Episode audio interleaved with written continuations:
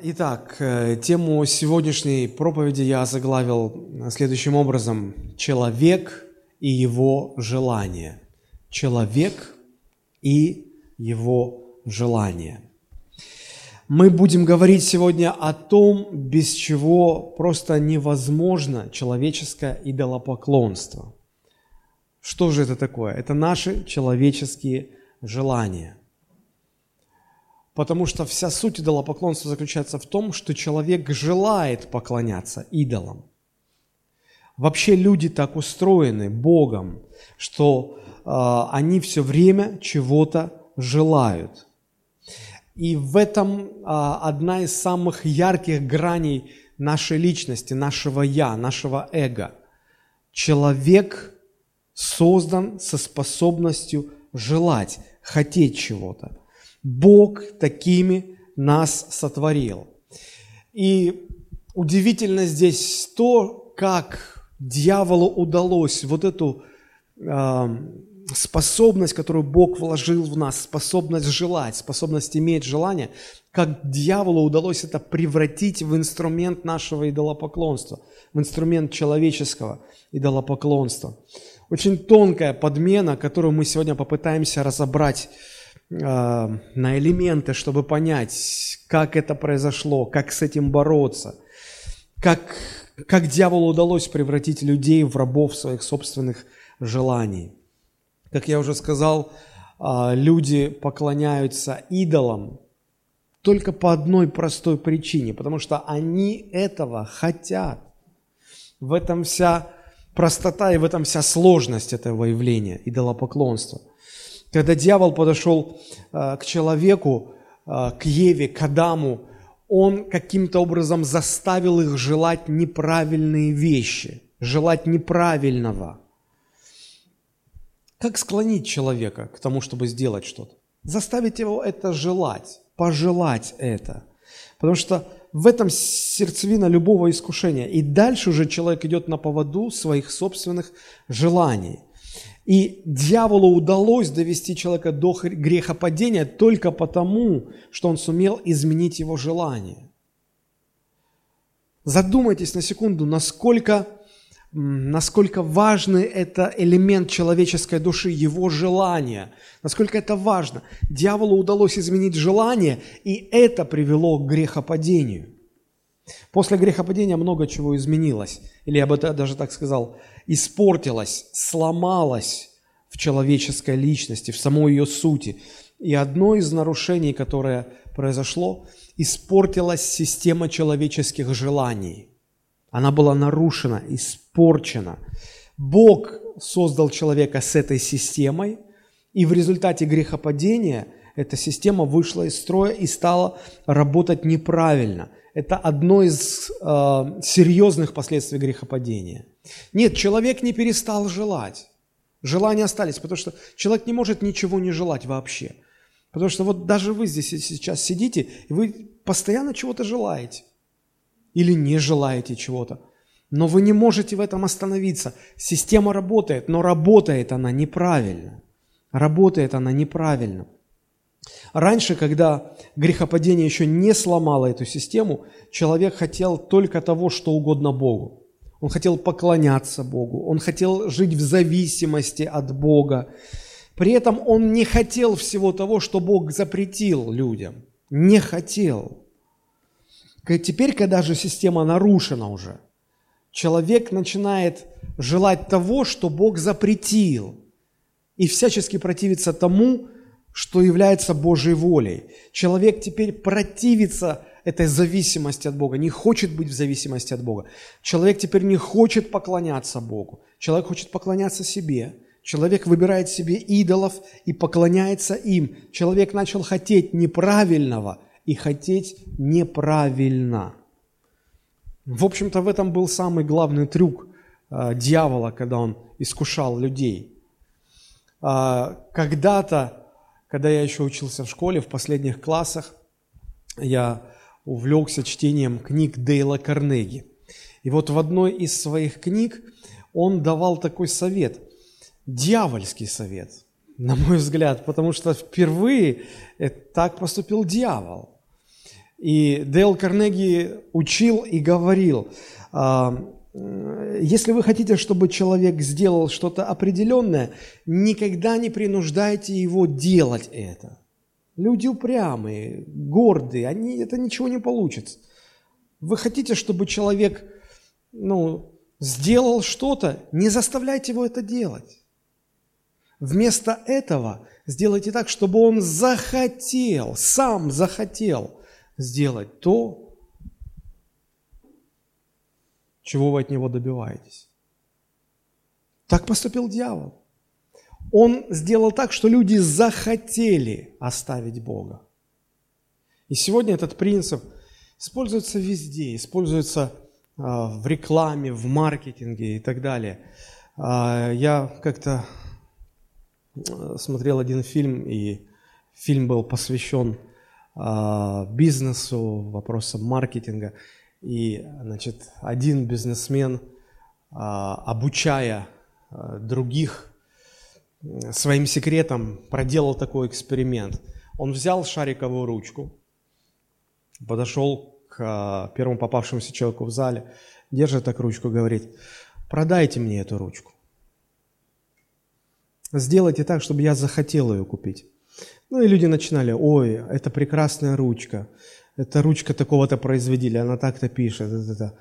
Он слушает, слушает, если кто-то помнит этот, этот момент, да, и он говорит, меня это не убеждает, я, я не хочу. Ко второму, к третьему, люди примерно тоже самое говорили. И когда люди уже не знали, что делать, а, он, он говорит, знаете, если бы я был на вашем месте, и ко мне бы подошли вы и сказали, а, захотели продать мне эту ручку, то я бы на вашем месте сделал так. Вы известный человек, вы гуру бизнеса. Знаете, что бы я сделал?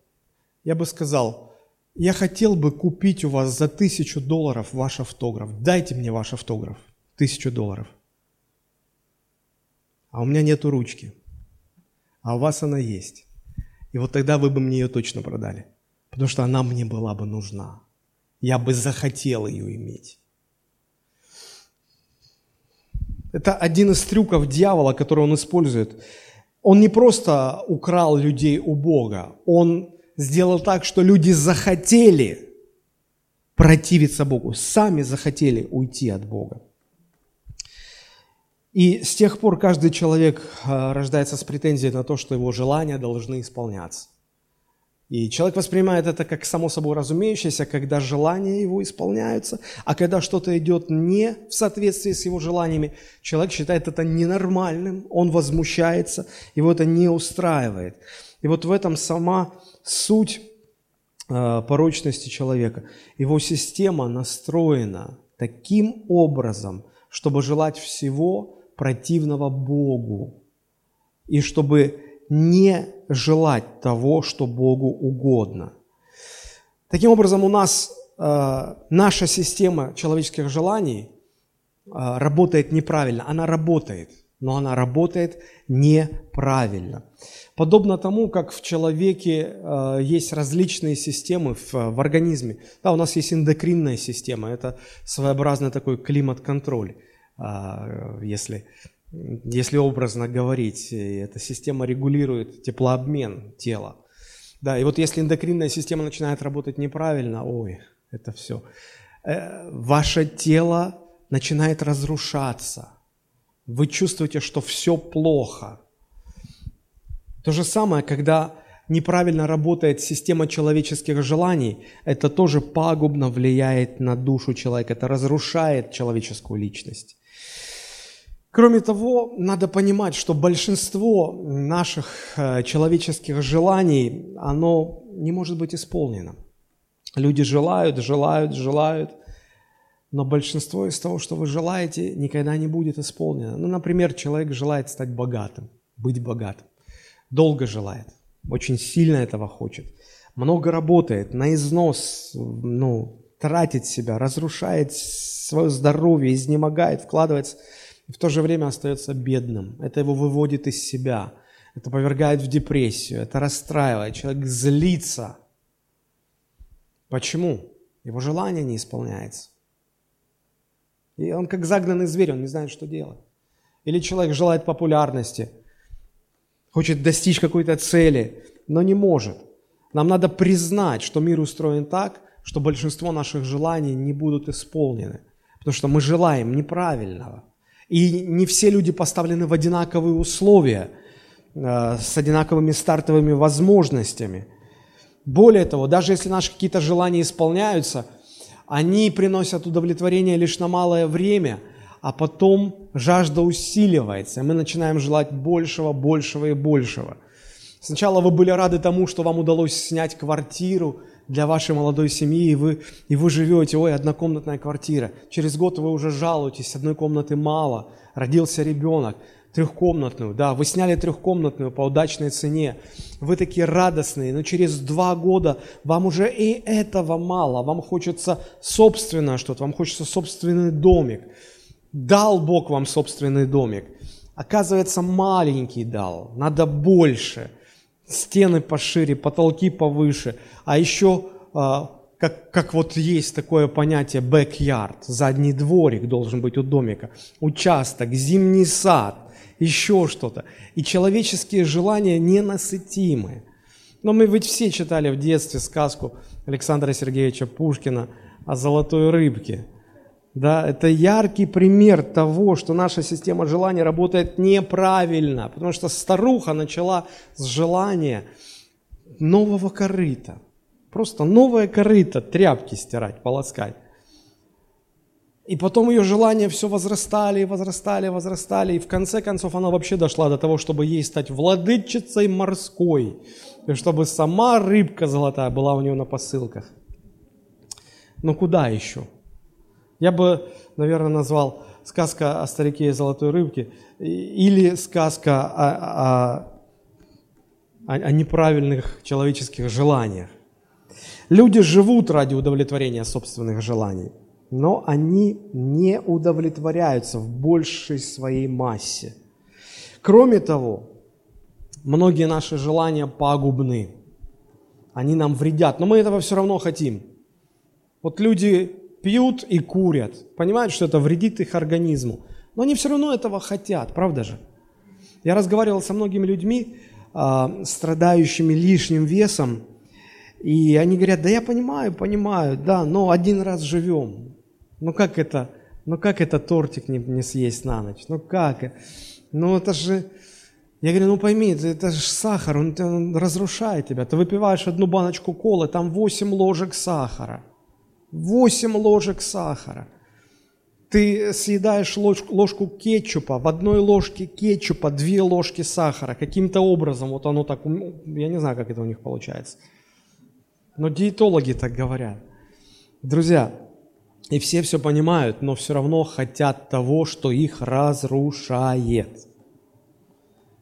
Люди, я, я лично знал человека, который был одержим желанием играть в игровых автоматах. Он был в церкви, он проиграл все свои деньги, от него ушла жена, он вообще остался ни с чем, он чуть не умер.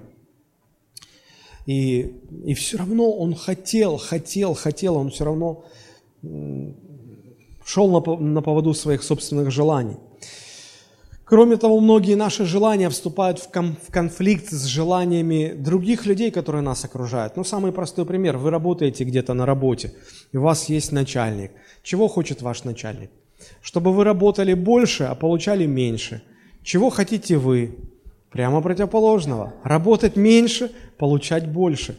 Конфликт желаний на лицо. И что тут делать? Побеждает сильнейший. Вообще наше желание является центром нашей жизни, самой сутью нашей жизни. Все вращается вокруг наших желаний, в том числе и наши проблемы. Я сегодня хотел бы кратко остановиться на трех вопросах, посмотреть, в чем заключается природа наших желаний. Каковы проблемы, основные проблемы, с которыми, с, которые связаны с нашими желаниями и о которых нас предупреждает Библия. И каков же Божий план для наших желаний, для системы наших желаний человеческих. Давайте вначале посмотрим на то, что говорит э, Слово Божие о природе наших желаний. А, первое, что нужно понять, это то, что, как я уже сказал, Бог сотворил человека со способностью иметь желание. И это нормально.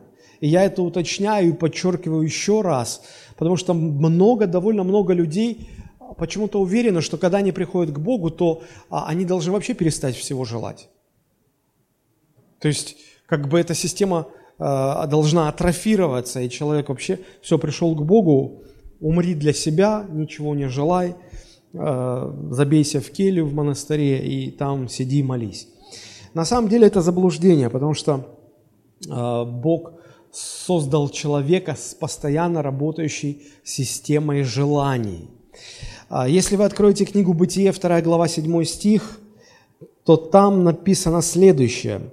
Говорится о том, как Бог сотворил человека. Бытие 2.7. «И создал Господь Бог человека из праха земного, и вдунул в лицо его дыхание жизни, и стал человек душою живой». Вот это слово «душа», душой живой, душа, это еврейское слово «нефеш», «нефеш». Оно переводится как душа, личность, жизнь, человек, внутренний человек, внутренний мир человека. И одно из значений слова «нефеш» – это желание. Желание. И можно бы было бы прочитать «и вдохнул в лицо его дыхание жизни, и стал человек желанием живущим». Человек прежде всего не homo sapiens, человек разумный. Он прежде всего человек желающий. Так устроено Богом. Способность желать – это сама суть человеческой души. И вот когда а, речь заходит о наших человеческих желаниях, об их природе, то все эти желания можно разделить на три больших категории. И апостол Иоанн в первом послании своем, во второй главе, 15-16 стихи, как раз и говорит о, об этих трех больших категориях человеческих желаний. Давайте их вкратце рассмотрим. 1 Иоанна 2, 15, 16. «Не любите мира, не того, что в мире. Кто любит мир, в том нет любви очей, ибо все, что в мире, похоть плоти, похоть очей и гордость житейская». Вот эти три категории желаний. Похоть плоти – Само слово «похоть» означает очень сильное желание запретного. То есть есть желание плоти, есть желание очей, есть желание, вытекающее из гордости житейской. Что, что это за три такие категории? Давайте э, вкратце посмотрим. Похоть плоти – это физиологические желания, это то, что человеческое тело хочет. Это, это связано с инстинктивными желаниями человека, которые, в свою очередь, связаны с потребностями нашей физиологии. Ну, например, человек а, имеет желание кушать, а, спать, там, отдыхать, а, имеет а, сексуальные желания, имеет желание комфорта, быть защищенным, хочется быть защищенным да, Бог заложил в человека эти потребности в качестве инструмента выживания, и они на уровне инстинкта. Но представьте, что если бы Бог создал человека, э, неспособного желать кушать, не хочет человек есть, он бы не стал есть. А если человек не будет есть день, второй, третий, четвертый, ну нет желания, не возникает желания, но все, человек умрет, физически просто умрет. Поэтому эти желания, связанные с э, потребностями нашего физиологического устройства, они заложены в качестве такого инструмента выживания. Вторая категория – похоть очей. Я бы сказал, что это эстетические желания. Эти желания не связаны с выживанием человека, не связаны с потребностями тела. Эти желания связаны с потребностями души человек не будет себя чувствовать удовлетворенным внутренне, не будет чувствовать себя счастливым, если не будет удовлетворен эстетически. Да? Ну, например, а, все люди хотят наслаждаться красотой. Есть такое желание. Оно эстетическое. Есть у людей желание заниматься творчеством. Есть у людей желание а, не просто набить свой желудок чем-то, чтобы удовлетворить чувство голода. Но им хочется покушать вкусно, чтобы это было красиво, изысканно. А, не просто голод удовлетворить, но получить эстетическое удовольствие от процесса. Ну, может, меня больше женщины поймут, потому что иногда я, когда мужчин вижу, как они кушают, то такое чувство, что они как автомобиль на заправку просто. Вставил пистолет, там, топливо стекло, он дальше поехал. Все, и неважно, что, как. Но все-таки, наверное, даже и у таких людей, если покопаться в душе, то где-то, наверное, можно обнаружить эти желания эстетического удовлетворения. Да? А, желание наслаждаться искусством, желание заниматься творчеством, созидать что-то, желание развлекаться, ну, в конце концов, смотреть что-то, читать что-то, там, не знаю, увлекаться чем-то. А, Все это относится к сфере эстетических наших желаний. И третья категория желаний, то, что апостол Иоанн называет гордость житейская, это желания, связанные э, с нашими взаимоотношениями с другими людьми. Это такие социальные желания. То есть мы живем в обществе, да, и в нас есть потребность, в нас есть желание общаться с другими людьми. Вот почему люди хотят иметь друзей, люди хотят жениться, выходить замуж, создавать семьи, заводить детей. Люди стремятся к общению. Это желание, это социальное желание. Люди хотят что-то значить в обществе. Люди хотят э, иметь власть над другими людьми. Другой вопрос, правильно или неправильно это реализовывается. Но у людей есть это желание э, быть успешными на фоне остальных или быть, по крайней мере, не хуже других, как многие говорят чувствовать свою значимость, видеть, что с вами считаются, видеть, что вы играете определенную роль в обществе, что вы приняты, признаны и имеете одобрение со стороны других людей. Это социальные желания. Или апостол Павел очень конкретно называет, апостол Иоанн это называет конкретно, это гордость житейская. Потому что когда ты видишь, а, что у кого-то ну, появилась новая машина, ты думаешь, так, надо и мне купить, чтобы не отставать, потому что, ну как это? А, я в этом плане все время вспоминаю старую-старую миниатюру Геннадия Хазанова, когда я еще в школу ходил, когда он рассказывал про то, как две семьи соревновались, и одна семья зовет другую в гости, говорит, мы купили новый гарнитур, чешский гарнитур, приходите к нам. Те пришли, посмотрели, да, красиво, здорово, ладно, на следующей неделе приходите к нам. Мы купили новую квартиру, и дошло до того, что уже просто там больше, больше, больше. Что это? Гордость житейская. Хочется переплюнуть кого-то, обставить, сказать свое последнее слово, поставить свою финальную точку. И, в общем-то, подобную классификацию человеческих желаний мы находим не только в Священном Писании, но и также а, у многих-многих ученых, которые занимаются а, изучением сферы человеческих желаний. Ну, наверняка вам знакомо имя Зигмунда Фрейда, который а, описывал свою теорию эго, да, и я не буду ее сейчас объяснять, чтобы не терять времени.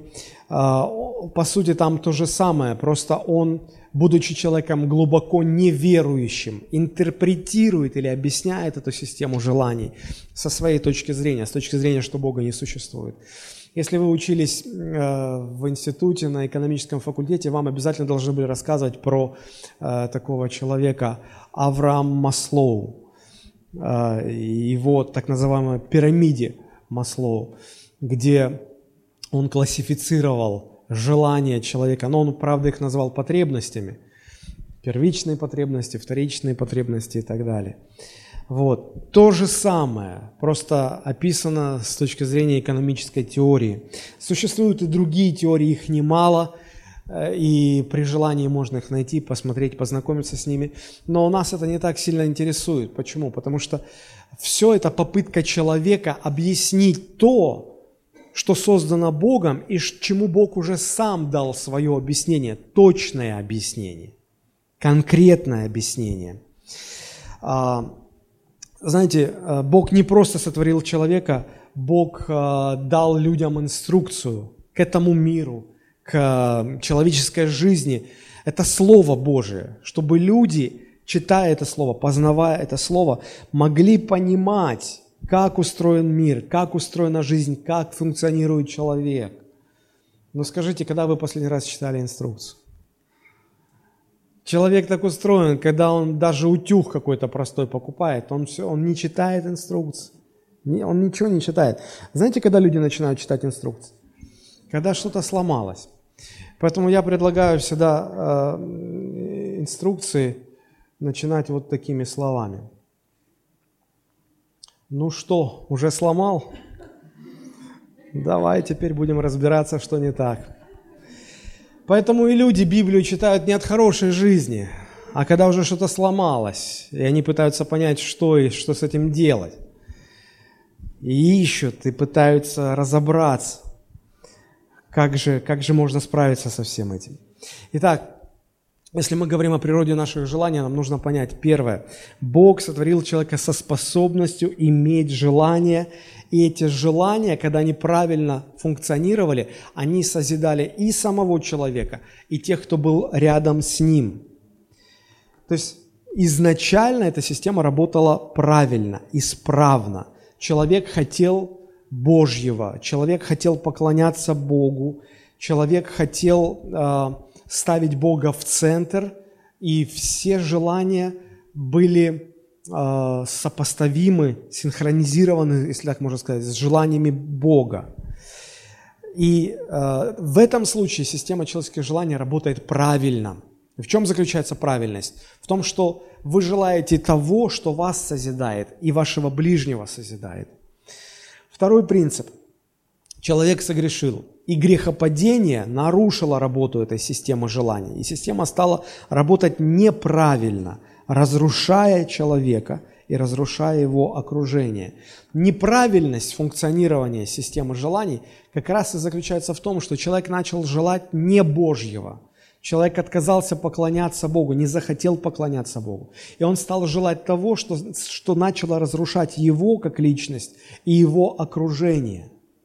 Вот в чем дело. И вот эта испорченная система человеческих желаний, она стала инструментом человеческого идолопоклонства. И причем не только инструментом идолопоклонства, но и инструментом мучений самого человека. Вдумайтесь только, люди стали желать того, что их разрушает, что им во вред. Казалось бы, ну это нелогично, это нонсенс какой-то, да. Я очень был удивлен, когда узнал, что уже порядка 10 лет в мире существует движение, вдумайтесь, вслушайтесь то, что я скажу, движение людей, стремящихся, желающих заразиться СПИДом. Оно началось, началось в Дании примерно 10 лет назад. Люди ищут эту возможность, они желают, что они не понимают, что это их разрушит, что это их убьет, понимают, но они желают этого. Неправильно работающая система человеческих желаний – ну, это касается не только каких-то сексуальных вещей, да, а, ну, есть что-то более простое, прозаичное, когда а, человек начинает а, вроде бы с хорошего желания, ну, похудеть. И со временем это желание его настолько одолевает, что он просто становится, люди становятся анорексиками. Они испытывают непреодолимое желание – худеть и худеть и худеть, и больше и больше. Они доводят себя до полного истощения, до анорексии. Почему? Они желают того, что их разрушает. Люди стали хотеть неправильных вещей, то, что их убивает, и то, что приносит им мучение, то, что приносит им мучение – мы говорили о похотях, мы давали такое определение, формулировку. Похоть – это сильное желание запретного. Или же это сильное желание того, что Бог разрешил, но оно перерастает в такую форму, что начинает владеть человеком. И человек желает неправильно, что тоже его разрушает. И таким образом можно сказать, что изначальная система человеческих желаний превратилась в систему человеческих похотей, потому что Раньше люди желали того, что хотел Бог, теперь люди желают того, что Бог запретил желать. А, у похоти есть одна интересная особенность. Знаете, в чем она заключается? Похоть невозможно удовлетворить. Когда люди слышат слово похоть, им все время кажется, что речь идет об, о сексуальной сфере. Нет, похоть – это просто сильное желание запретного в любой сфере. В сексуальной сфере, я не знаю, в сфере человеческого человеческих взаимоотношений, питания, там, отдыха и так далее. Просто сильное желание запретного или желание чего-то, когда человек в неправильной форме это желает. И когда человек испытывает похотливое желание, то есть сильное желание к запретному, это похотливое желание, а, даже если он и пытается как-то его удовлетворить, он начинает ощущать, что оно его не удовлетворяет. И что он делает дальше? И он, он, он увеличивает дозу, ему хочется больше. И это опять не удовлетворяет. Он тогда делает еще шаг, расширяя свои возможности. И если человек будет так двигаться дальше, он неизбежно придет к чему? К извращениям. Извращение есть не только в сексе, извращение есть в любой сфере человеческой жизни. Ну, я не так давно смотрел, по-моему, в этом году, если мне память не изменяет, репортаж об открытии нового ресторана. Простите, что я это скажу, но это было показано по телевизору. Ресторан стилизован под туалет. А, столы в форме унитазов, стулья тоже в такой же форме. Еду приносят а, в тарелках форме унитаза или утки медицинской. А, ну, декорирован ресторан, ну вы поняли, чем. А, значит, напитки из а, кружек наподобие горшков. Казалось бы, ну это же бред какой-то. Ну это же, ну, а люди валят туда, цены большие, люди все равно туда идут. Казалось бы, ну, как это понять? Да никак. Люди, люди хотят чего-то большего. Похоть их заставляет двигаться дальше. Почему? Потому что похоть не насыщает. И люди, люди неизбежно скатываются в извращение. А, где-то я видел статью, читал о баре. Бар сделали под водой на глубине 5 метров. Бар. Люди сидят в скафандрах, типа пьют чашечку кофе, как они пьют это кофе там, этот кофе. Я, я, я не понимаю, зачем вообще все это? Или же, а, значит, а, обед за столом, который на воздушном шаре поднят на высоту там километра или двух километров. И вот люди сидят и едят. Вот экзотика такая, да. Выйти из-за стола нельзя, но, но как-то вот щекочет нервы, вбрасывает адреналин в кровь. Или когда люди, ну вот в Японии, наверняка вы знаете, есть специальные рестораны, где готовят рыбу фуго. Это рыба, которой даже если вы прикоснетесь неправильно, а, она выделяет нейротоксичный яд. Сразу парализуется нервная система, человек умирает. Казалось бы, ну и зачем такая рыба? Обходите ее стороной. Нет, целый ресторан, индустрия, повары – которые это готовят, знают, как готовить. В чем смысл? Когда приготовишь эту рыбу, если ты ее правильно приготовишь, она тебя не убьет.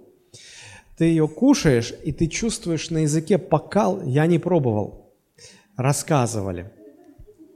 Чувствуешь покалывание, как будто все тело немеет, и вот эти вот волны, они менее движутся по всему телу, и человек в этом испытывает какое-то удовольствие. Если неправильно приготовить эту рыбу, то этот яд попадает в кровь, и он убивает человека. Поэтому, если такое происходит, повар, который это приготовил, должен сделать собственноручно харакири. Ну, не знаю я, зачем все это, но вот, вот у людей такой, причем стоит бешеных каких-то денег, заказывают там за месяцы вперед это все дело. Человек хочет насытит свои желания, они ненасытны, похоть ненасытна. Потому что человек может испытывать удовлетворение своих желаний только когда он желает правильного. Когда эти желания в Боге, тогда Бог удовлетворяет эти желания. Ну, например, посмотрите, Псалом 111, 10 стих написано. Нечестивый увидит это и будет досадовать, заскрежещет зубами своими и истает. Желание нечестивых погибнет. Желание нечестивых, извращенное желание, желание неправильного. Этот же стих в современном переводе звучит так. С завистью посмотрит на это нечестивец, заскрежещет зубами и растает. Желания нечестивцев не сбудутся.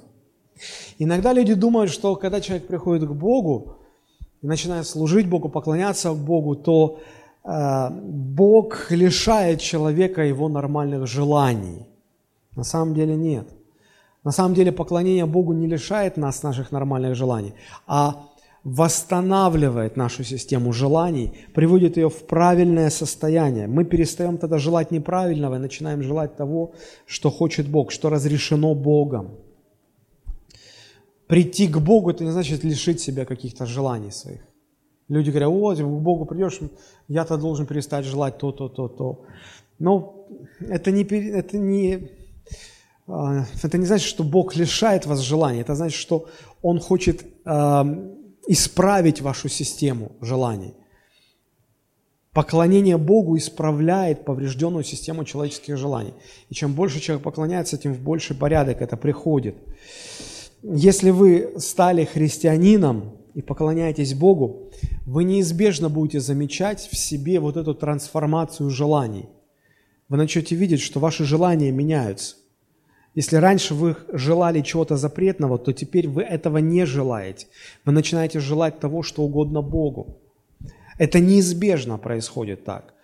Поэтому, если вы стали христианином, вы считаете, что вы поклоняетесь Богу, ходите в церковь, но ваши желания не преобразовываются, вы не видите изменения своих желаний, то я позволю себе усомниться в подлинности вашего христианства. Потому что настоящее христианство трансформирует человеческие желания. Посмотрите, Псалом 102, первые пять стихов прочитаю.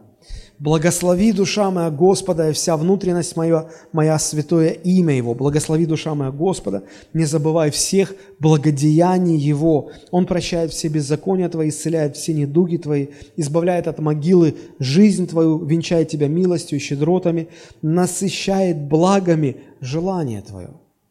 Обратите внимание на эти слова.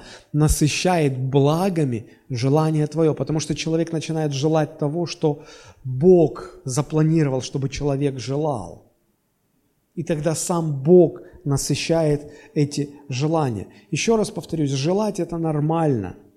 если человек желает правильно и правильного, тогда сам Бог насыщает наше желание благами. Еще одно место интересное. 36-й Псалом, 4 стих – Псалом 36, 4 стих, там написано, «Утешайся Господом, и Он исполнит желание сердца твоего». Иногда люди берут это место Писания, выхватывают и говорят, «О, так, сейчас, что бы пожелать?» И, значит, хочу мороженого, хочу пирожного. Все, и ждут, когда Господь исполнит.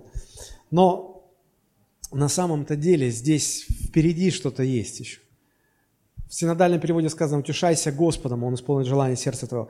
А в современном переводе написано «ищи себе радость в Господе, и Он даст, чего просит сердце твое».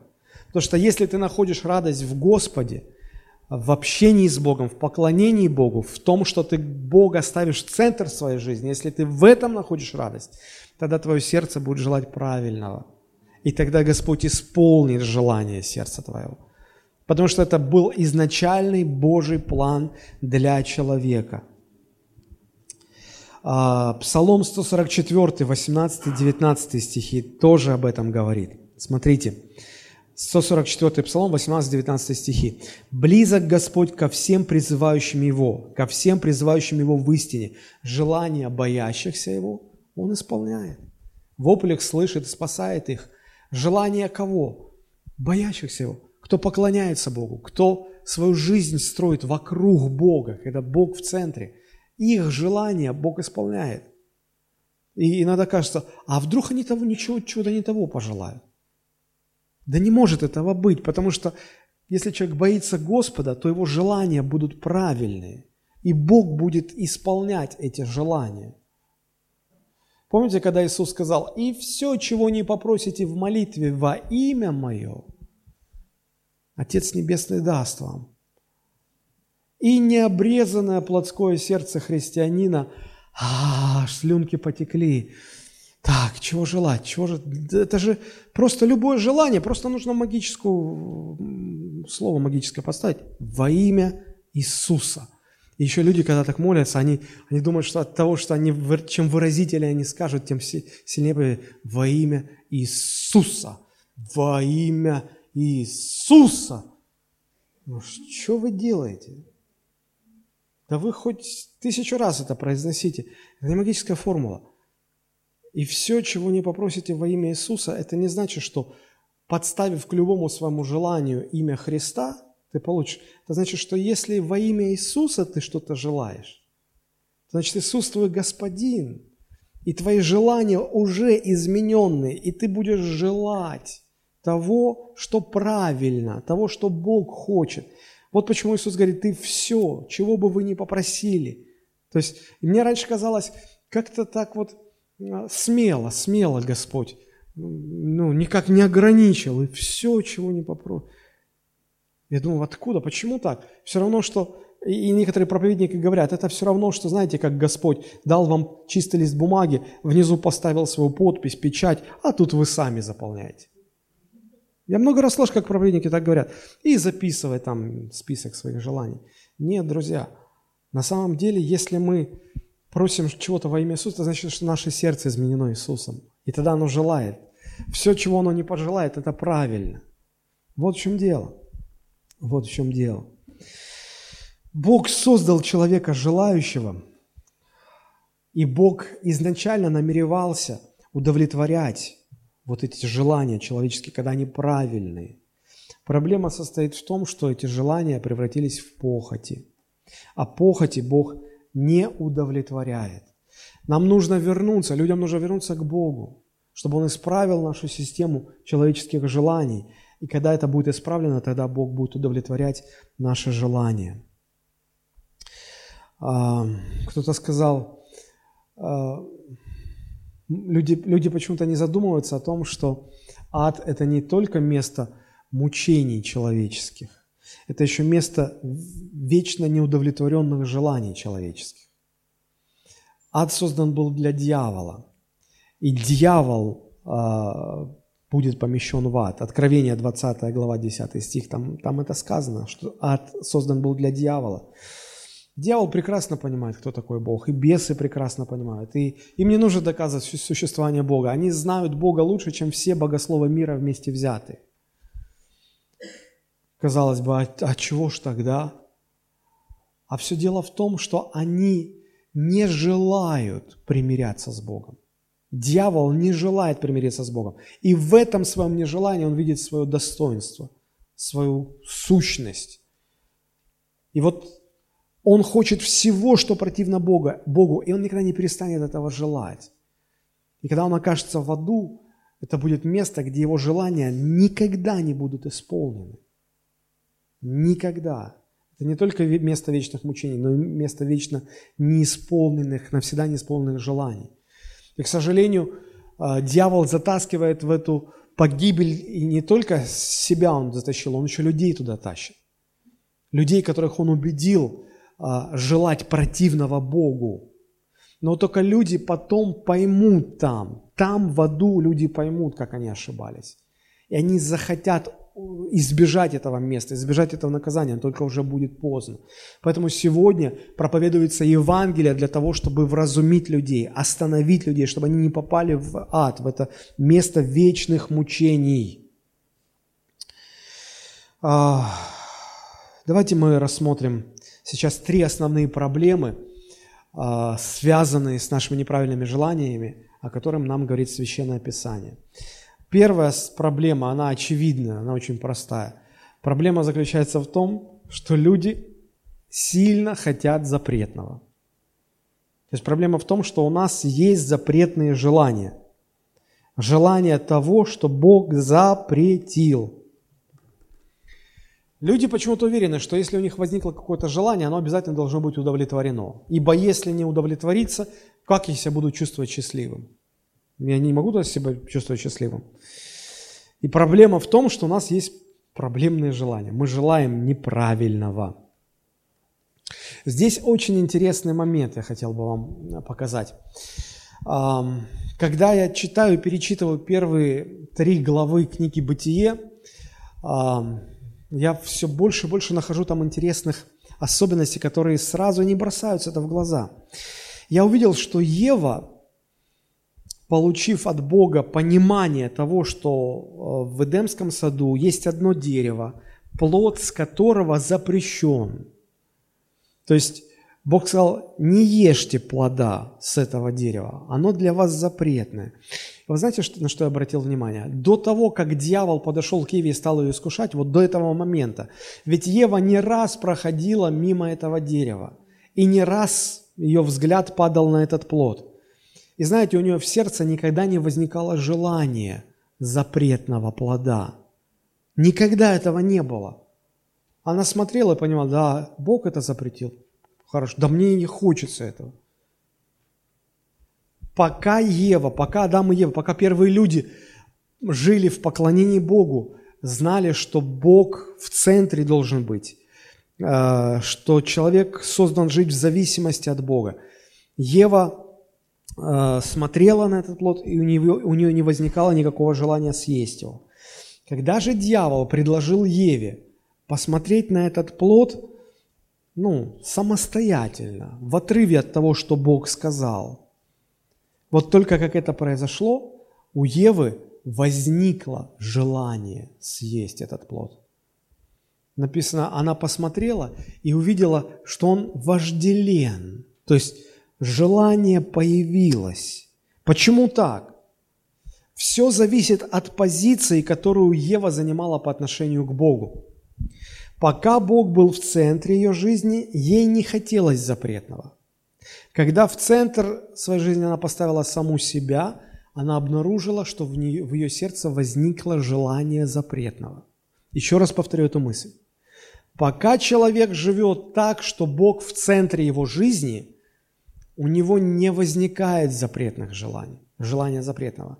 Как только человек в центр своей жизни ставит себя – он обнаруживает в себе желание запрещенного Богом. А отсюда вытекает очень простое умозаключение. Послушайте внимательно. Наличие у вас желания запретного, скорее всего, указывает на то, что в центре вашей жизни стоит ваше «я», а не Господь. Наличие желания, запрещенного Богом – указывает на то, что в центре вашей жизни стоит ваше «я» или ваши идолы, но не Бог. Потому что когда в центре жизни первых людей стоял Бог, у них не было желания запрещенного. И теперь посмотрите в свое сердце. Обнаруживаете ли вы там желание каких-то запрещенных вещей? Если да, то это говорит о том, что мы не вполне живем той жизнью, когда в центре стоит Бог, когда в центре стоит Христос. Это очень интересная мысль, которая должна ну, отрезвить нас, отрезвить нас. А, дело в том, что чем дальше человек от Бога, чем меньше человек поклоняется Богу, тем больше он испытывает в себе желание запретного – а Бог запрещает конкретные вещи желать людям. Ну, например, десятая заповедь, помните, как, как звучит? Напомню, это исход 20 глава 17 стих. Бог говорит, не желай то есть, смотрите, прямым текстом сказано, не желай. Бог запрещает нам что-то желать, конкретные вещи. Так что Бог запрещает желать? Не желай дома ближнего твоего, не желай жены ближнего твоего, ни раба его, ни рабыни его, ни вала его, ни осла его, ничего, что у ближнего твоего не желай. А теперь ответьте себе на вопрос, только честно – когда последний раз у вас возникало желание иметь то, что вы увидели у ближнего своего? А Бог говорит, не желай этого. У людей есть, люди в своей порочности постоянно этого желают, на этом строят рекламу. Знаете, уже человек хочет что-то иметь не потому, что ему это надо, а потому что он увидел, что у соседа это есть. И ему тоже это хочется. И люди эксплуатируют вот это вот все в бизнесе, в рекламе и так далее. Что еще запрещает конкретно Бог? Бог запрещает, и Он говорит, не имей сексуальных желаний вне брака. В браке сексуальное желание здорово, отлично. Плохо, когда его нету. Я помню, к одному пастору а, пришла семейная пара, ну, уже там к 50 годам возраст идет. И муж такой опущенный, с опущенной головой, а жена такая активная, говорит, пастор, вам нужно помолиться за моего мужа и изгнать из него похотливого духа. Он ко мне пристает каждую ночь. Пастор говорит, вашему мужу сколько лет? Да вот полтинник уже исполнился. Говорит, да вы должны каждую ночь Бога благодарить, что Он к вам пристает в этом возрасте. А вы что делаете? Ну как же, он смотрит на меня с вожделением. Конечно, ты же его жена, а на кого ему смотреть? Он на других тогда будет смотреть, а Бог запретил на других смотреть. На свою. В общем, столько неразберихи иногда в головах, даже верующих людей и так далее. Но отдельно мы об этом как-нибудь поговорим еще. В притчах очень много написано «не желай красоты ее» чужой жены, чужой женщины. Да не увлечет она тебя ресницами своими. Не смотри. Берегись, написано, берегись чужой жены. Вообще, мужчины, опасайтесь женщин. Опасайтесь женщин. До куска хлеба обнищевают от чужой жены. В мыслях даже не желая ее. Бог категорически запрещает. Это очень серьезно. Конечно, в, в область ваших мыслей это никто не видит, люди не видят, только Бог видит. И иногда мы думаем, да и Бог не видит, мы можем там, там иногда такие оргии творятся. Бог все видит. Даже желать запретил Бог. А, что еще Бог запрещает? Бог запрещает нам желать общаться со злыми негодными людьми, чтобы не уподобляться им. Например, притча 24 глава 1 стих написано «Не ревнуй злым людям и не желай быть с ними». В современном переводе сказано, вместо «не ревнуй» написано «Не желай быть подобным злым людям, не желай быть в общении с ними». Не желай. Иногда люди говорят, да, понятное дело, что же мы, с чего это нам захотелось бы общаться со злыми людьми, да? Ой. Друзья, посмотрите, на кого вы хотите быть похожими. Кто ваш кумир, герой в кинематографе, в музыке, там, я не знаю еще. Что это за... Мы иногда смотрим какие-то фильмы и не понимаем, что, смотря фильм, мы общаемся с целым коллективом авторов этого фильма. Мы читаем какие-то книги, и мы общаемся с автором этой книги. На кого мы хотим быть похожими. Это все тоже очень важно. Итак, это первая проблема. То, что люди обнаруживают в себе желание того, что Бог запретил желать. Вторая проблема, связанная с нашими желаниями, касается того, когда человек желает нормальных вещей, разрешенных Богом вещей, но он желает их неправильным образом. Когда эти нормальные желания начинают просто господствовать над человеком. Поэтому вторая проблема – это господство нормальных желаний. У нас есть много нормальных желаний, в общем-то, которые сами по себе греховными не являются. Но когда они начинают господствовать над нами, вот тогда начинаются проблемы. Посмотрите, как об этом сказал апостол Павел. 1 Коринфянам 6 глава, 12 стих. 1 Коринфянам 6 глава, 12 стих. Апостол Павел пишет, «Все мне позволительно, но не все полезно. Все мне позволительно, но ничто не должно обладать мною».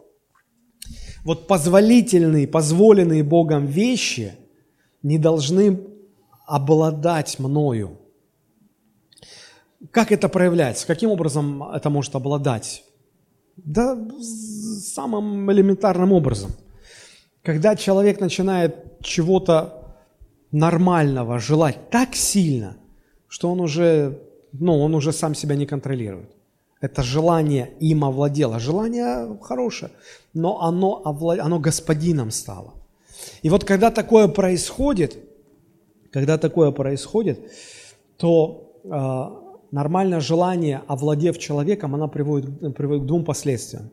Во-первых, оно э, не позволяет человеку правильно расставлять приоритеты, и во-вторых, оно неизбежно вводит человека в грех. Что значит ну, не позволяет правильно расставлять приоритеты? Покажу вам на таком примере. Ну, например, э, у кого из вас есть желание спать по ночам? Ну, слава Богу. Значит, мы нормальные люди. У вас есть нормальное желание спать. Но, э, побывав в отпуске, вернувшись назад, вы стоите перед зеркалом и обнаруживаете, что в свои любимые джинсы вы уже не влазите. В прошлый сентябрь влазили, а в этот уже кто-то взял и ушил ваши вещи почему-то. И вы понимаете, да, надо бы 3-5 килограммчиков сбросить. Хорошее желание, хорошее желание. Что вы ну, начинаете делать в соответствии с этим? Вы начинаете планировать. Наверное, я буду на час раньше утром вставать, чтобы пробежки делать. Ну и таким образом мне удастся сбросить. Да, хорошее желание. Вы обычно встаете на работу, ну, скажем, в 7 часов. Да, и вы ну, на час раньше, это значит в 6 часов. И вы ставите будильник вечером, ставите будильник на 6 часов с твердым решением, намерением, осознанием того, что нужно для вашего здоровья. Все, вы готовы пожертвовать одним часом своего сна, ну, чтобы поправить свое здоровье. Наступает утро, звонит будильник, и вот он момент истины. Вы просыпаетесь, Вспоминаете, как вас зовут, какой сейчас год, вообще что происходит, что было вчера. И вы вспоминаете, а что так рано, 6 часов, а, а бежать, да, да, да, да, да, да, да. Побежали. Вечером вы понимали, что приоритет какой? Сначала здоровье, а потом сон. Утром ваше желание спать настолько было сильным, Хорошее желание. Оно настолько сильно овладело вами, что оно уже не дает вам возможность правильно расставлять приоритеты. И вы уже выбираете не то, что правильно, а то, что вот хочется вам. Вот так желание овладевает. Поэтому нормальное, нормальные желания, они не должны обладать вами настолько, что уже берут над вами контроль. Потому что если это происходит, Первое, что вы обнаружите, вы не способны правильно расставлять приоритеты. Поэтому нужно приучить себя господствовать над своими нормальными желаниями. Иначе так будет не только желанием поспать, но так будет желанием поесть, так будет желанием отдохнуть, посмотреть, куда не надо смотреть и так далее. Научитесь господствовать над своими нормальными желаниями. Ничто не должно обладать вами. Это прямые слова апостола Павла. Теперь, второе последствие, первое последствие, да, если желание, нормальное желание овладело вами, оно сбивает ваши приоритеты. Второе, что оно делает, оно рано или поздно введет вас в грех, вот обязательно введет. Если это желание вас контролирует, введет в грех. Каким образом? Ну, например, вы родители. Кто из вас, как родители, желает, чтобы ваш ребенок вел себя правильно? Все хотят, конечно же. Но если это желание становится настолько сильным, что уже обладает вами – а ваш ребенок все равно вам не послушен, ведет себя неправильно, что вы начинаете делать? Раздражаться. Вы начинаете говорить, да как ты муть, ты, ты берега попутал, не понимаешь. И вы начинаете злиться, раздражаться. То есть, смотрите, у вас было хорошее желание, правильное желание, чтобы ваш ребенок слушался вас, был правильным. Да? Но это желание настолько сильно овладело вами, что оно уже вас толкает на свой грех – мы оправдываемся, как? Ну что, разве ребенок не должен быть послушным? Должен. Но это не должно тебя вводить в грех, раздражение и так далее, и так далее. Ну или другой пример, когда вы хотите здоровья, настолько сильно хотите, молитесь, а Бог не, не, не исцеляет вас. Ну по какой-то причине не исцеляет. А вы очень хотите. Нормальное желание быть здоровым? Конечно, нормально но оно обладевает вами настолько, что вы начинаете уже роптать на Бога. Я так и знал, Бог злой. Вообще, может, его нет, потому что если бы он был, он бы меня исцелил.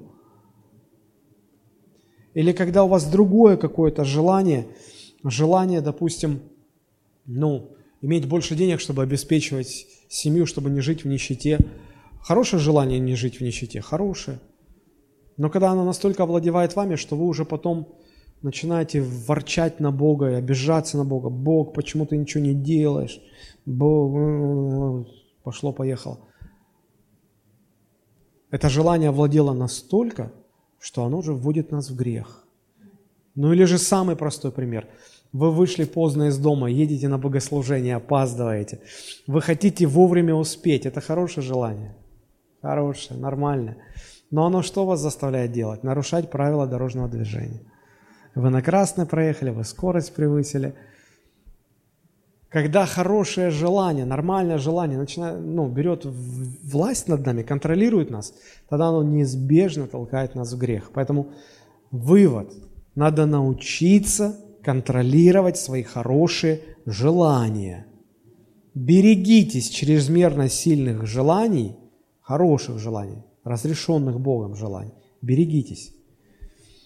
Апостол Павел напоминает, все мне позволительно, не все полезно. Все мне позволительно, но ничто не должно мною обладать. Итак, это вторая проблема – господство нормальных желаний. И третья проблема – это обманчивость желаний. Желания, многие желания обманчивы, а желания запретного, все эти желания обманчивы. Посмотрите, Ефесянам 4, 21 и дальше. Читаем, «Посему, что вы слышали о нем, и в нем научились, то есть во Христе, так как истина в Иисусе, отложить прежний образ жизни ветхого человека, истлевающего в обольстительных похотях. Вот эта фраза «обольстительные похоти». Что значит обольстительные? Обольщает, обманывает. Что такое похоти? Сильное желание запретного. Все сильные желания запретного, они все обманчивы. Что значит обманчивы? Но это как, как мираж в пустыне. Кажется, вон вода, нужно просто километр пройти. И вы проходите, а там нет воды. Обманывает вас желание. Вдруг а, в 10 часов вечера у вас такое сильное-сильное желание поесть. И такое законное желание, хорошее желание. И вам кажется, что ну все, вот сейчас ты поешь, у тебя душа успокоится, расположится, и мы начинаем выдумывать всякие вещи. Мы вспоминаем, вот, даже Исаак, прежде чем благословить своих детей, сказал, приготовьте мне вкусненького, чтобы насытилась душа моя, и я мог благословить вас. Как же ночь наступает, надо благословить семью, благословить дом, чтобы Господь сохранил, а душа не насыщена. А как я благословил? Я, Исаак не мог бы, и я не могу благословить. Мы себя оправдываем по-всякому. Открываем холодильник, достаем, не сказать, чтобы удовлетворилось желание, как-то вот. Но самое интересное наступает утром, когда ты просыпаешься, у тебя как будто телепузик в пузике остался. И ты думаешь, зачем я поел? Ну зачем? Все, больше никогда не буду так делать. Желание обманчивое. В древнегреческой мифологии были такие сирены, полуженщины, полурусалки. Да? И моряки, ну это мифология, чтобы не сказали, что я из Библии что-то выдумываю. Когда, значит, моряки проплывали мимо места, где были сирены, они так сладко пели, и они знали, что если а, ну, вовремя не заткнуть уши, не смотреть, не слышать, ты поддашься их чарам, воздействию, влиянию, и они тебя погубят. И поэтому они знали, им хотелось очень, но они знали, это, это обманчиво. Они затыкали уши, закрывали глаза, проплывали, потом снова открывали уши, открывали глаза. И, вот. И, ну, возникло это, наверное, от того, что э, сирены, они как бы олицетворяли собой обманчивую, спокойную морскую поверхность, под которой иногда скрываются острые утесы или мели. Помните, когда Титаник плыл, да, вот э, очевидцы говорили, утверждали, что море было невероятно спокойным, ничто не предвещало беды, обманчивость такая, все расслабились, просто расслабились. Обманчивость. Похоти всегда обольстительные, всегда обманчивые. То есть э, желание запретного всегда обманывает. Как они обманывают? Да самое простое. Они обещают много, а дают совсем чуть-чуть, если вообще дают что-то. И второе, как они обманывают, они желаемое выдают за, за, за необходимую потребность. Ну, например, эти, эти желания в обманчивости своей, в обольщении своем, они убеждают человека, что это не просто твое желание, это твоя насущная потребность. Вышел новый iPhone. Я не, я, я, ну, это потребность. Как, как не купить? Это потребность. Как, как я без телефона? Но есть другие там по, по 5 тысяч. Не-не-не-не-не-не. Не, iPhone или, или ничего. Вот, вот умру без iPhone. Жить не смогу. Помру молодым. И убеждает, убеждает, убеждает, что это, потреб... это не потребность, это желание. Это желание, оно обманчиво. Если ты не можешь себе позволить, проходи мимо. Можешь, купи наслаждайся. Но знай, что обманчивы желания, обманчивы. Посмотрите, как об этом пишет апостол Павел в послании к римлянам 13.13. 13. Вот легко запомнить. Счастливое такое место. Римлянам 13.13. 13.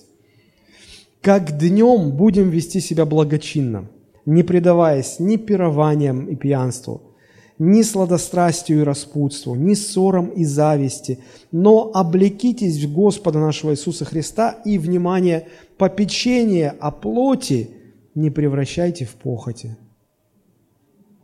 Надо заботиться о теле, но не оправдывайте свои похоти, что вот это, ну это не, это не прихоть моя, это необходимость для моего тела, я вот умру без этого. Все. Нет, это если есть ты не будешь, ты умрешь. От чего? Вот если я каждый день икру красную, черную есть не буду, я умру. Нет, не умрешь не умрешь. Можно и гречечку кушать, и картошечку кушать, и нормально. Попечение о плоти не превращайте в похоти. Не называйте свои похоти заботой о своих потребностях. Между прочим, вот Авраам Маслоу, он также, а, он, по сути дела, а, классифицировал желания, но он почему-то их назвал потребностями. Интересный такой момент. Хорошо, вот эти три проблемы. Первая проблема – это откровенно греховные желания. Второе – это когда нормальные желания берут над нами власть. И третье – это обманчивость наших желаний. Помните, желания обманчивы. Помните, когда вы случайно вечером оказываетесь возле холодильника, и внутри у вас возникает острое желание поесть, помните, оно обманчиво. Выпейте стакан воды, обманите себя. Оно вас обманывает, вы его обманите. Займитесь чем-нибудь. Ох, если бы можно было бы сейчас показать все, что мы сегодня будем делать вечером. Да, но я надеюсь, что Слово Божие хоть, хоть обратит наше внимание на эту проблему. Последняя мысль, о чем сегодня хотел бы сказать, о том, что у Бога есть план для наших желаний. Бог понимает, что наша система желаний повреждена, и у Него есть план, как это исправить. Каким образом? Бог, а, ну, Бог хочет, чтобы наши желания совпадали с Его желаниями, чтобы мы не желали запретного. И, а, наверное, одна из главных целей, чего Бог добивается, работая в нашей душе, Он хочет изменить наше желание. Посмотрите, послание к Титу, 2 глава, 11-12 стихи, что там написано. «Ибо явилась благодать Божия, спасительная для всех человеков, научающая нас. В оригинале стоит слово, которое, наверное, точно, точнее было бы перевести не научающая, а тренирующая нас. Тренирующая нас, чтобы мы, отвергнув нечестие и мирские похоти, что это? Это желание, желание запретного. Отвергнули желание запретного, целомудренно, правильно и благочестиво жили в нынешнем веке. Начали желать того, что Бог хочет, того, что сообразно воле Божией. То есть Божья благодать пришла в нашу жизнь, она спасительная благодать, она нас тренирует, тренирует оставить одни желания и заменить их на другие желания. Вот Божий план. Вы скажете, хорошо, как практически-то это происходит? Как научиться отвергать греховные желания? Как научиться иметь правильные желания? Как научиться правильные желания контролировать, чтобы они не брали надо мной верх? Посмотрите, что написано в послании к филиппийцам 2, 12, 13. Филиппийцам 2, 12. «Итак, возлюбленные мои, как вы всегда были послушны не только в присутствии моем, но гораздо более ныне во время отсутствия моего, со страхом и трепетом совершайте свое спасение, потому что, внимание, Бог производит в вас и хотение, и действия по своему благоволению. Когда мы поклоняемся Богу, когда мы живем перед Богом, когда мы живем так, что Бог в центре нашей жизни, тогда Бог производит в нас и хотение, и действия Бог меняет наши желания. Мы сами их не можем изменить. Бог меняет их. Благодать Божья меняет нас, тренирует нас. Мы сами не справимся, мы сами не сможем заменить наши желания. Только Бог может это сделать. Как практически? Посмотрите, Божья благодать нас тренирует – когда мы говорим о Божьей благодати, то мы чаще всего понимаем, что Божья благодать, она же спасительная. Для чего она нужна? Чтобы нас спасти. И мы понимаем, да, мы спасены благодатью Божией, а дальше мы благодать Божию отодвигаем в сторону, ну, это тем грешникам, которые еще не спасены. И мы начинаем жить во Христе. И мы даже не понимаем, что нам не только спастись нужно благодатью, нам и жить надо благодатью дальше. Потому что благодать хочет нас тренировать. А как жить как позволить Божьей благодати тренировать нас? Нужно больше и больше пропитываться благодатью, проникать в понимание. Что такое вообще благодать? Это не некая мистическая субстанция, которой человек наполняется. Нет, благодать – это понимание двух простых вещей. Первое, мы сами были не способны себя спасти. Мы были полные банкроты. Мы были полностью беспомощны что-то с собой сделать. Мы, мы шли в ад неизбежно. Это одна сторона. Вторая сторона благодати – то, что Бог нас почему-то решил спасти.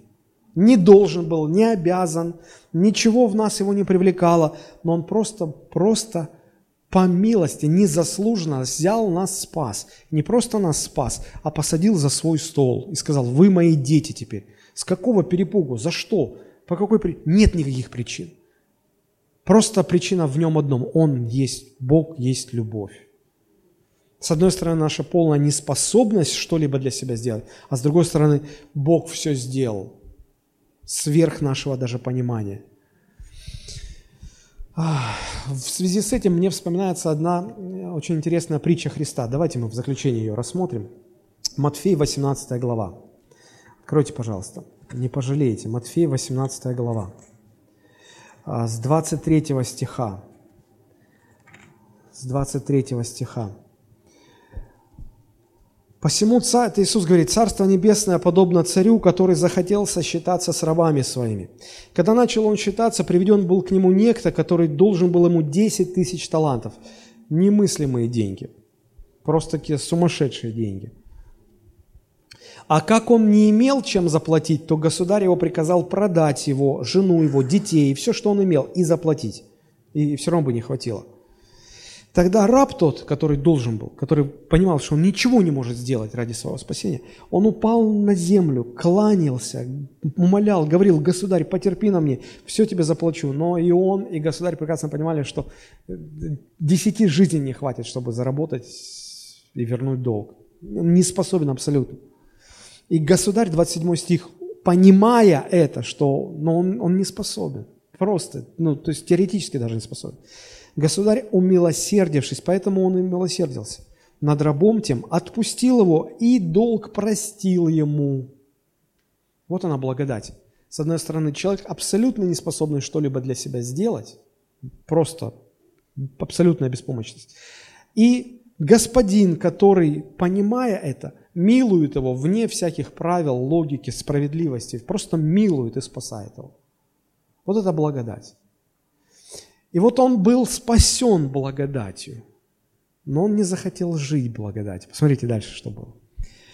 Государь умилосердился над рабом тем, отпустил его, и долг простил ему. То есть не сказал, ладно, отсрочка, не, он просто полностью простил. Дальше что происходит? Раб же тот, которому простили, простили долг, вышел, нашел одного из товарищей своих, который должен был ему там копейки, там, 100 динариев. Схватил его, душил, говоря, отдай мне, что должен – Тогда товарищ его пал к ногам его, умоляя его, и говорил, потерпи на мне, все отдам. Но тот не захотел, а пошел и посадил его в темницу, пока не отдаст долга.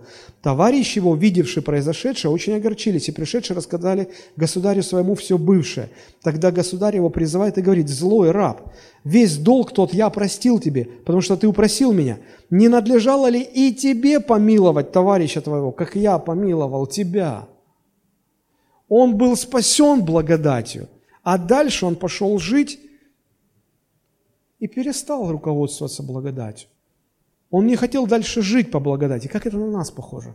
Мы получаем от Христа спасение по благодати, да, и потом начинаем жить, и мы не пропитались благодатью, не поняли, а эта благодать нас не тренирует, мы не позволяем ей учить нас. И когда возникает необходимость кого-то простить, кто-то кинул нас, допустим, там, ну, на какую-то большую сумму, ну, пусть на, ну, на 20 тысяч долларов нас кинули, и мы, как это простить? Как это простить? Не, вы не понимаете, это же, подожди, Христос тебе меньше простил? Не, ну то, что Христос простил, это вообще никак неизмеримо. Значит, Он больше простил? Конечно, больше, неизмеримо. Это была благодать? Да, благодать не надлежало ли и тебе поступить по благодати? А мы вот этого не хотим. Мы не хотим позволить, чтобы Божья благодать нас тренировала. Мы говорим, не-не, вы не понимаете, откуда такие деньги, как это, что со мной будет? Мы должны жить по благодати. А вот если мы будем жить по благодати, тогда мы и простить сможем, и я не знаю, и, и не пожелать того, что Бог запретил желать, и контролировать свои желания, мы тогда все сможем, и сила прощать будет. А как, как, как жить благодатью? Напоминайте себе все время. Напоминайте. И когда вы видите, что человек по отношению к вам находится в том же положении, в котором вы однажды находились по отношению к Богу, Вспомните, что Бог поступил с вами по благодати. И вы поступите с Ним по благодати. Вот тогда благодать Божья будет тренировать нас. Вот тогда наши желания будут изменяться. Вот тогда. Это, это чрезвычайно важно. Насыщайтесь Божьей благодатью, пропитывайтесь Божьей благодатью, живите Божьей благодатью, и тогда она изменит вашу жизнь изменит ваше желание. И вы будете желать, чтобы Бог был в центре. Вы будете желать всего того, что сообразуется с волей Божией. И вы не будете желать того, что противно Богу, что Бог запретил.